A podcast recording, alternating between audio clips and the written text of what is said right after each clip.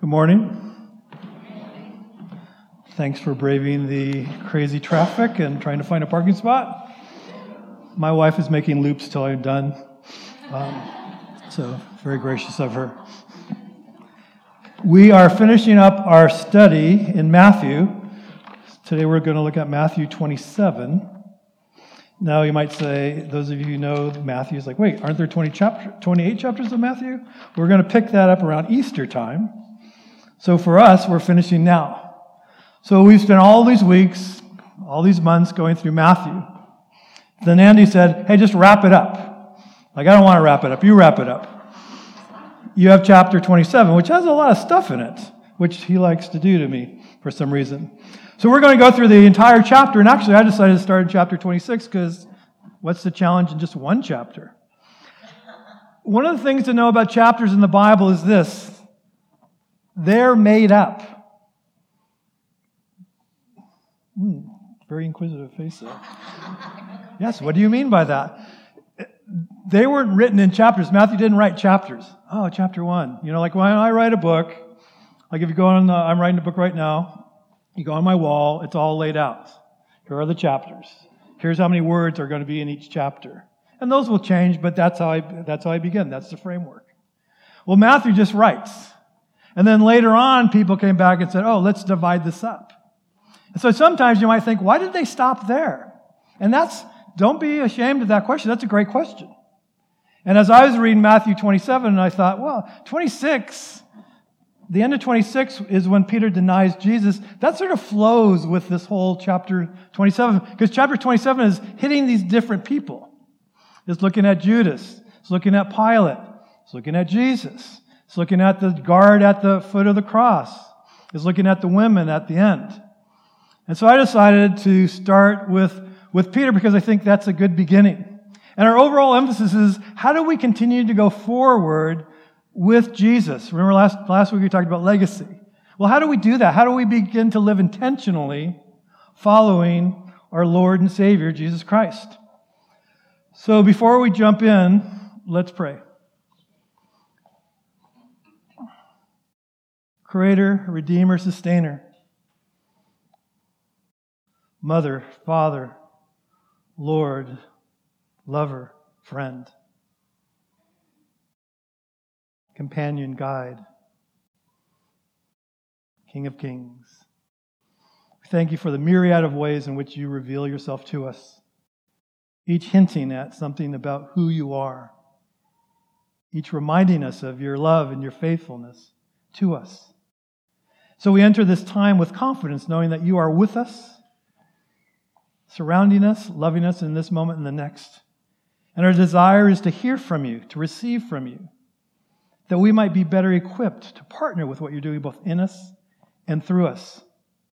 So open our hearts, open our minds, free us from distraction, that we might fully and freely receive what you have for us.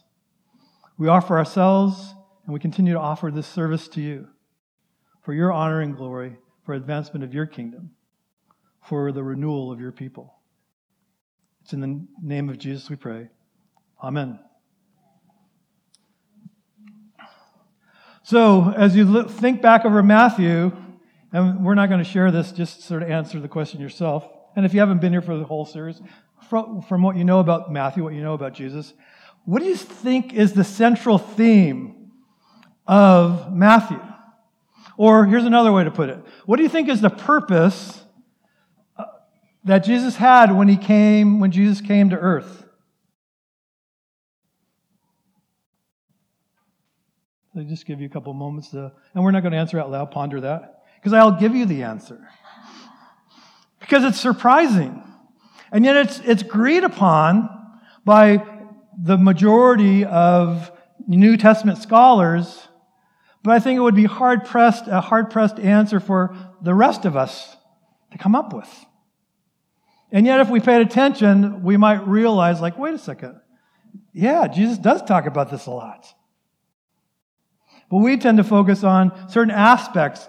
The word, the phrase I'm going to use is sort of a banner term that we look at the, the, the pieces of it, but the banner is really what Jesus was about. And he, he announces it in Matthew 4 17, those of you who remember that message. And he says this repent. And most people will say, oh, yeah, repent. That's probably part of Jesus' major message. And you'd be right. But here's the reason he says to repent repent, for the kingdom of God is near. See, the overarching theme of Jesus is the coming of the kingdom. That, that there's going to be an inbreaking, something's going to change dramatically. And it's not just about personal salvation, it's about this, this kingdom coming. And even this song today, when it, every time we sing that song, Let It Rain, I think of it as Let It Rain, R E I G N. Let Him reign. Let God reign in our lives and to welcome that reign. Because that's what the kingdom of God is talking about. The, uh, the simplest way to understand the kingdom of God is this Kingdom of God is the realm where Jesus Christ reigns as king and God's authority is supreme. The kingdom exists here and now, in part, in the lives and hearts of the redeemed, as well as in perfection and fullness in the future. So, what that is saying is there's a, a now and not yet reality of the kingdom of God. It is here and it isn't here in fullness. But it's, this, it's not just something futuristic. It's something that, that needs to shape and mold how we live our lives, how we see the world we live in. Because if we're part of a kingdom, one of the things is that's our alliance. Our alliance is not to a political party or even a country. It's to lordship of Jesus Christ and figuring out what that means. The kingdom of God brings different questions for us to ask in terms of the, the disenfranchised, the poor, the outcasts, the kingdom of God gives us the, the ability to, to critique and also to offer hope. And so the kingdom of God is, is vitally important to how we live our lives because it, it, it informs and shapes our values. See, if you remember the Beatitudes, blessed are the poor in spirit, blessed are the, those who mourn, blessed are the meek, blessed are those who hunger and thirst after righteousness, Blessed are the merciful. Blessed are those who hunger and thirst after righteousness. So I said that one twice. Um, blessed are the pure in heart. Blessed are the peacemakers. Blessed are those who are persecuted. That none of that makes sense in the world. But Jesus reminds us, yeah, you're in the world, but you're not of the world. We're of the kingdom of God. And suddenly, those things are the descriptors of who we are and how we're to live our lives, and actually, really, the heart that God has given us. And yet, they're, they're anti world in many ways, in terms of the, the purposes and the values of the world in which we live in, regardless of what country, what nation we're a part of. And so, in light of that, I want to look at these people in Matthew 26 and Matthew 27 because I think we can see things that hinder us from living that way, the kingdom of God life, and things that encourage us to live that way, things to put into our lives. So, with that said, we'll look at, oh, we already looked at our first slide. Go ahead, look at our first slide. So, this, so remember, we're talking about the kingdom of God. I want to talk, read this verse. At that moment, the curtain of the temple was torn in two from the top to the bottom. Then it goes on, talks about some stuff. This is talking about the kingdom of God is now inbreaking. And it's interesting, you might say top down. Why does, why does it even say that? Well, the curtain it's talking about is the curtain that separated everyone else from the Holy of Holies. Like only the priest could go in that once a year. And it's torn from the top down, which is a reminder is this is God's work. And God's saying, come on in. Greek, Gentile, woman, man, rich, poor, doesn't matter. Come on in. Because it's not about the temple anymore. It's about this kingdom of God that you're invited into. You're invited to be a part of. And so, so that's the backdrop, and that's about halfway through Matthew 27. It was my fifth slide, but this morning as I was thinking about it, it's like, I want to bump that up. I don't want to lose the kingdom of God in the midst of of everything else I'm going to be talking about. So, next slide should be slide number one. The denier. This is about Peter. Jesus says to Peter, You're going to deny me three times. And, and Peter says, No, not going to happen. And then this is the passage where Peter denies Jesus three times, three different occasions that he says, No, I'm not a disciple. Why does he do this? Because he's afraid. He's afraid of these people. He's afraid of what could happen. If they're doing this to Jesus, and Jesus says as much, if, hey, if they treat me this way, look out, because they're going to treat you the same way. He's afraid. And so we're going to pause for a moment. You just answer, ask this question to yourself. Are there groups of people that you're afraid to share that you're a Christian with? Are there groups of people, settings where it's like, yeah, I don't know if I want them to know I'm a Christian or not? And Christian is now even a weighted term. So it's not about condemnation, it's just about awareness, because awareness can lead to freedom. See, Peter, if Peter would have said, Oh man, Jesus, maybe you're right in this, he could have prayed through that. He could have opened to, Hey, what could I do if this is true? But he denies it. See, denial is not helpful in the Christian life. God wants honesty. So, so at work, or do you feel free to, to, to be Christ in that workplace? With your family, do you feel free to be Christ in that, in that space? You know, Thanksgiving holidays are coming up. Just think through your life. Are there places? So, as part of this writing group, it was online. Everyone was from, except for me, was from New York. And I don't know what you think about New York, but I think of New York the way most people think of California. And so here's these people, and they're all, it's, a po- it's poetry, so they're all sort of wackos. Um, and I don't think they're going to be exactly pleased if they find out I'm a Christian. Because they're not going to know me. They're not, I'm not going to be able to explain that. But if you ever Zoom with me, right behind me it says, Jesus loves me. It's a, it's a little plaque that I have. So anytime I'm Zooming, that's there. So part of me is like, maybe I should move that. Because this was in the height of it was COVID, everyone, everything was political, blah, blah, blah. And I genuinely felt fearful. Like, I don't know these people. I'm never going to see them. But I had that catch in my spirit. And I just named that and prayed about it. And then I just let it, all right, it's going to, I'm not going to change. They can judge me if they judge me. That's the way it goes. And it turned out, you know, it turned out fine. I mean, especially when I shared my first prayer, my first poems, they're like, whoa, you wrote that? Not that it was some crass thing, but it's just honest about just the way the world is. But that was me. It's like, whoa, I don't know if I want to put that out there without any words around it. So, who we're afraid of, but also the flip side of this is, is this Who do you want to please? Who's your audience? Because that can impact how you present Jesus, how you manifest Jesus what you talk about, what you don't talk about. So it's not just about what are you, who are you afraid of, but also who do you want you to, who do you want to fit in with? Who do you want, who, what team do you want to be seen on?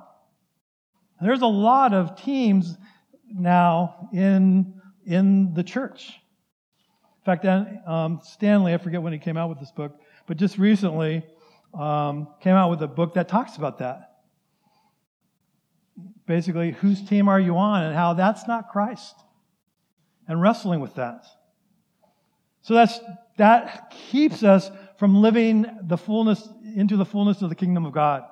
Our fear or our desire to please people. The next slide is talk, talks about the repenter. And the repenter is this guy named Judas. Judas doesn't get a lot of public, positive publicity within the church because he betrayed Jesus. He's a betrayer. Better that he would not live, be born. And yet in 27, it, let me read this to you. It says this Early in the morning, all the chief priests and their elders of the people came to the decision to put Jesus to death. They bound him, led him away, and handed him over to Pilate. When Judas, who betrayed him, saw that Jesus was condemned, he was seized with remorse and returned the silver, 30 silver coins to the chief priests and the elders. I have sinned, he said, for I have betrayed innocent blood. I don't know about you, but to me that sounds a lot like repentance. That here is the here is the the betrayer now becomes a repenter. Now the sad thing is he goes out and he hangs himself. And so the message in this is in that is this. We need to own our mistakes. He's a great example of, hey, I messed up hugely. But he wasn't able to forgive himself.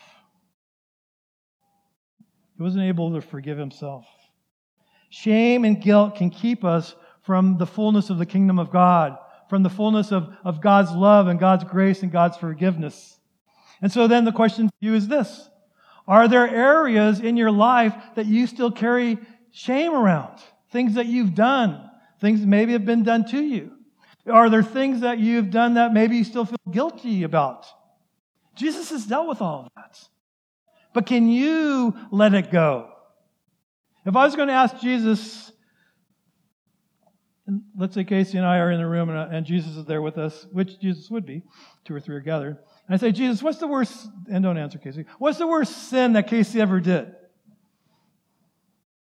And we could, I could do this with each one of you.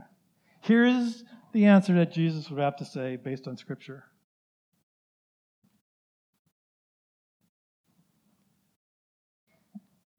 I don't remember. We remember, but according to Scriptures, our sin are as far as the east from the west. I will remember them no more. I have a handout I'll pass out at the end, maybe, you know, just in case you want to do something off this during the week. But one of the things is about Judas. And it's a poem about Judas, and I'm wondering out loud Judas, did, did you, did the first thing you see on the other side of death was the open arms of Jesus? Like the, like the thief on the cross. Because he does repent. There was a guy, I, worked as deputy sheriff for a number of years, one year in the jail. And this guy comes to me, or comes to my gate, because I'm in an enclosed area and the, the prisoners would come and go. So he comes and he has a little piece of paper and says he's supposed to be in my module. I have, I'm responsible for 300 some prisoners, inmates. And I look at him and he has no shoelaces. And I go, wait, no. You sit right over there until I find out if you're supposed to be here. Because no shoelaces means suicide watch. Like he should be in 4,000s. That's not my module. So I have him sit down, and now I'm making the call, seeing if he's really supposed to be there or not. And all of a sudden, this one of my helpers comes and says, Hey, he's, he hung himself. Like in a matter of moments.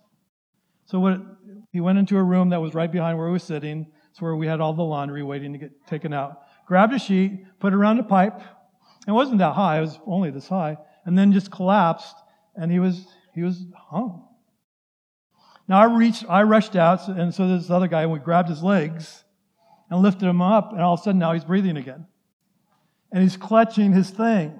And in that moment, I knew, it's like, this guy wants to be alive. And as I was thinking of Judas, I was wondering if maybe he had that same experience. He already repented, but what if he repented again? What if he remembered on the cross, he reached for that rope one more time and tried to breathe out and said, God, save me, just like Peter did on the water. And the first person he sees as he opens his eyes on the other side of death is Jesus welcoming him. I don't know if that's true or not. We don't know. But he did repent. And do you have a God that can forgive a Judas? Then maybe you have a God that can forgive you. And the truth is that God has and does. But our shame, our guilt can keep us from the fullness of the kingdom of God. Okay, next one the fearful. And this is Pilate. Pilate before the people. And it's interesting if you look at, at the passage, Pilate is, is sort of impressed by Jesus. But Jesus made no reply, not even to a single charge, to the great amazement of Pilate. And then Pilate, it also says to Pilate, and he knew the people had brought him because of envy. He knew this wasn't a real thing. But, but the crowd was there and they, they were envious of Jesus, the religious leaders, and they wanted him dead. And even Pilate's wife says to him, Hey, get away from this guy. Don't, don't have anything to do with him. So there's all these messages saying, internal and external, saying to Pilate, Hey, you're in, you're in something that's not a good thing. Pilate even knew that.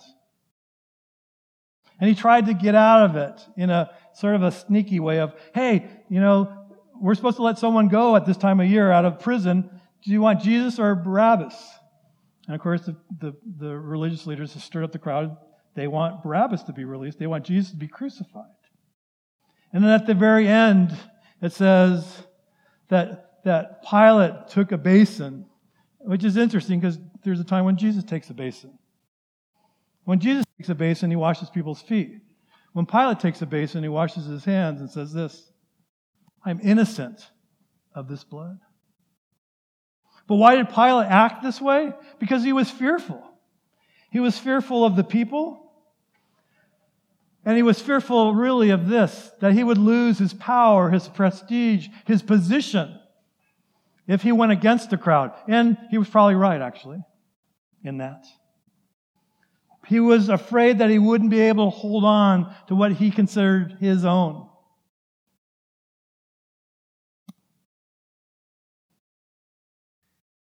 His security, his comfort. And so the question is to us Are there things that we're holding on so tightly that we wouldn't say yes to Jesus? We wouldn't say yes to the prompting of the Spirit in our lives? You know, Andy's been talking about money for a while. And I'm a big fan when Andy talks about money because I give away money. You know, when I didn't used to give away money, I would say stuff like this We're always talking about money. When I'm giving away money, it's like, yeah, get some of those other people to give some away. Um, so it's just sort of a, you know, so if you don't want to feel the second way, just start giving money. It's like, wow, yeah, I'm doing it. And anytime I write a check, I just, I always write joyful giving on it to remind me this is why I'm doing it be part of the kingdom. But what's, what's, what I found interesting in my life is if I only had $20 and you wanted money from me, here, Ryan, here's 20 bucks. Because what's 20 bucks going to do for me? But when I suddenly had like $1,000 in the bank, it's like, no, Kim, I'm not giving you any money because I could do something with $1,000. Isn't that crazy? That's how we work. Suddenly it becomes this place of security, this place of comfort. And those are the very things that can keep us from the fullness of the kingdom, from following Jesus.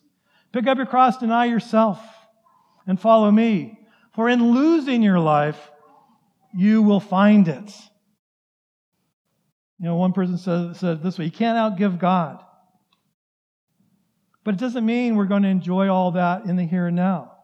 Just because I give away, you know, cast your bread upon the water, X number of dollars, doesn't mean I'm going to get more of it back. That's not what this is about. Who, really, the question over and over again we're really asking is this Who's your God? Is it pleasing people? Is it security and comfort? Is it your own sin can be a God in your life? Okay, next.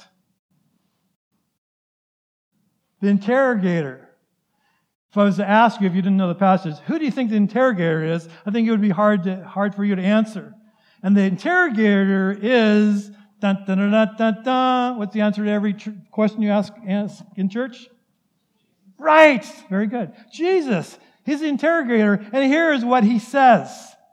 My God, my God, why have you forsaken me? He's challenging God. Jesus doesn't call God God. This is the only place in the Gospels that we hear Jesus addressing God as God, always Father, especially in Matthew, but throughout the Scriptures. Father, Father, Father, Father. Suddenly, God, this distance that Jesus is feeling, this abandonment that Jesus is feeling. And yet, what's he doing? It's unedited honesty. Sometimes we think we need to, to act a certain way. We need to say certain things. We need to, to present in a certain way, which are all facades. See, if you think about Jesus, Jesus is surrounded by people who say he's not God, who deny he's the Messiah. And then all of a sudden, what's he say on the cross? My God, my God, why have they forsaken me? That's an irresponsible statement. That is not going to communicate to people that you are really who you say you are. I mean, we don't even understand that. Like, what is Jesus saying? What's going on there? We, we don't, I don't think we even begin to understand all that that means, let alone the people who are his deniers. And yet, he was open and honest. And that's what God calls us to do. I meet with a lot of people around the world individually and for in terms of their helping them develop a deeper walk with Jesus. And one of the questions I'll ask from time to time when when they're not as forthcoming as I think they, they need to be is do you believe Jesus or God, whatever, depending on the, who the person is, likes honesty or dishonesty? And of course, the answer is always honesty. Then come on, let's be honest. What are some things that maybe you just need to share with God? frustrations, anger, issues that you have with God because your life isn't what you thought it should be. It's okay to share that with God. Because God's bigger than that, and God can, can contain you and meet you in your questions, in your frustrations, in your anger. I had a lady when I was teaching Sunday school years back, she came to me and said, um, every time I go, my dad's dying in the hospital. Every time I go to see him, he's just angry at God. What do I do? And my, my advice was this encourage him to keep doing that. He's talking to the right person. And uh, again, it doesn't always turn out this way, but he became a Christian. Because he found a God that, that could meet him where he was, and he was angry. And it wasn't surprising given his life and given how his life was ending. But his daughter gave him the permission. Yeah, God can hear you. God's there with you. Share your hearts. And suddenly it wasn't a battle anymore, but it was a conversation. It wasn't a hiding or it wasn't just a, a throwing of darts. It was a conversation that fostered a relationship that changed the life. So, where in your life may you not be as honest as you need to be? Where is it in your life that you may be trying to take it easy on God? That's not faith. I mean, here's how I like to read this passage My God, my God, where the hell are you? Because that, I think, is the feeling of it. And God's okay with that. In fact, God rushes into those kinds of comments and embraces us. Okay, next one. For proclaimer. This is a great verse, especially given what we just said about Jesus and his irresponsibility of his pronouncements on the cross. It says, the centurion, so he's part of not a disciple, not part of the religious order of the day. He's actually an invader. He says this Surely he was the Son of God. Isn't that great? He paid attention to what he was feeling, what he saw. It says, when the centurion saw those with him who were guarding Jesus saw the earthquake and all that had happened, they were terrified and exclaimed, Surely this was the Son of God. Part of entering the kingdom of God is awareness. Pay attention to what's going on in your life.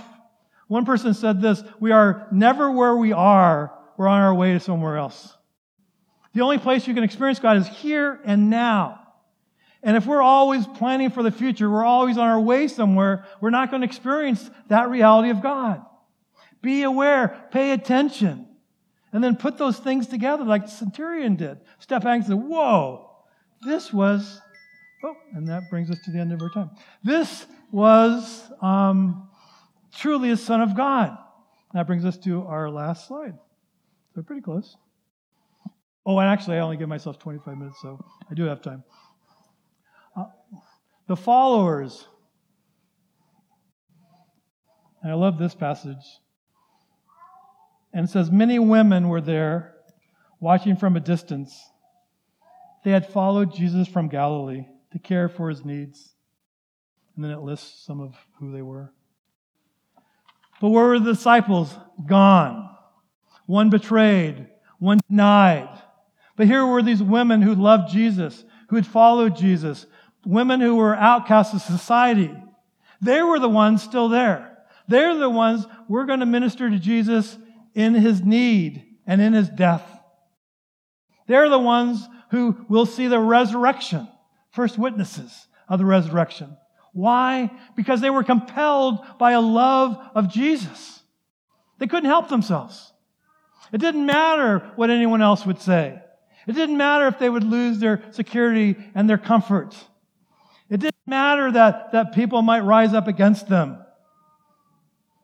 What they were doing is what Jesus talks about earlier, in a few chapters earlier. They were loving the Lord their God with all their heart, all their mind, all their strength, all their soul. That was about loving God. And that's what the kingdom of God is about.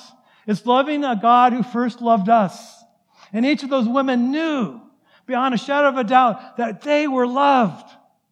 So the question to you is this Do you know, not here, but here, that God loves you? Not tolerates you, not, so, not is okay with you, but loves you. And more than that, loves loving you. And more than that, likes you. Sometimes, whoa, put on brakes. Like? Yeah. Likes. Because you're each a unique creation a masterpiece. And God says to each one of you, You're my favorite. Because there's no other one like you in the whole world. These women knew that. They experienced that. Have you experienced that? Because that's what the kingdom of God is about. It's about a God who says, I love you, who brings in this new kingdom so that we can live in fullness and freedom and in harmony with who God has created and called us to be. And yes, it's now and not yet, so not totally, but that's the offering. And so as we look at this passage, we see people who weren't able to do that, and we see people who were able to do this. But I want to go back to Peter, the denier, and even Judas. And I want to say this their story isn't over. And if you know the story of Peter, Jesus comes to him and he's reconciled. We don't know about Judas. But your story's not over for sure. So you may be fearful. You may be holding on to things. You may not be honest with God, but your story's not over yet. And today, Jesus says to you, Come into the kingdom. Let go of that stuff. And I am with you, and I am for you, and I will be faithful to you, even unto the end of the age, which we'll talk about at Easter. All right. I think there might be, is there another slide? All right. Oh, next steps. So I did do next steps. All right. So I got some next steps here. Be humble. That's just humility. A lot of times, Christian, I don't think Christians do a good job with humility. Humility oftentimes is seen as this I'm a terrible person. I'm a rotten person. I'm blah, blah, blah. All negative. The Dominicans, their definition of this, uh, humility is this a right view of oneself. And so humility is just owning, yeah, I have weaknesses. I have some things I hang on to. I have some people I'm afraid of. I have whatever it may be. All right. In that honesty, that's where God meets us. We don't have to have it all together. Let's own what we're good at and let's own what we're not good at. And also, let's all of us own that we, apart from Christ, we can do nothing. That's blessed are the poor in spirit, for there is the kingdom of God. Honest with self and God. Jesus is a model of that. Be aware. And a great way of being aware is just slowing it down a little, paying attention what's going on around you. And here's something you can do. Oh, Andy, could you pass these out while I'm closing my thing? Bossing the pastor around. Um, so be aware, it's just, just slowing down a little and pay attention to those things that grab your attention. Like when Andy speaks, like if there's a, there's a word or phrase, like pay attention, write it down. I'm going to get back to that. Or, or when we sing a song, oftentimes I'll write down something, well, we're singing a song in my journal because I want to come back to that. Because there's something about that. I don't know what yet, but it's captured me in some way. And do that with all of life. Fosters awareness. And then be responsive. So once we do that, we're responsive. Okay, what do we sense God inviting us into? What do we sense God doing um, in and through us? And to jo- join with God in living of life, in living of Jesus. All right, good enough. Let's pray, and then I'll turn it over to uh, the music people. Oh, hey, it's good to see you guys. I've been meaning to ask, where are those people? Like, I had a good time with them. Did they not like me at the island? So it was, actually, it was very encouraging to see you today. Anyway, all right, let's pray. God, I thank you for this time. I thank you for the life that is ours in you and through you. A life that can be full now and full for all eternity. Help us to be honest with ourselves, to be aware of those places that are hindering us from living fully into your kingdom. And we ask that you would help us give those over to you. Sometimes over and over again, but begin that process. Help our lives be characterized by honesty and openness with you. To share our frustration, our anger, our joys, our gratefulness. That, that truly it would be a come as you are affair when we're in your presence. And we thank you that you are about relationship, about love. So let us be about relationship and love as we live life in our families, in our communities, in this world. We ask all this in, through, and by the name of Jesus. Amen.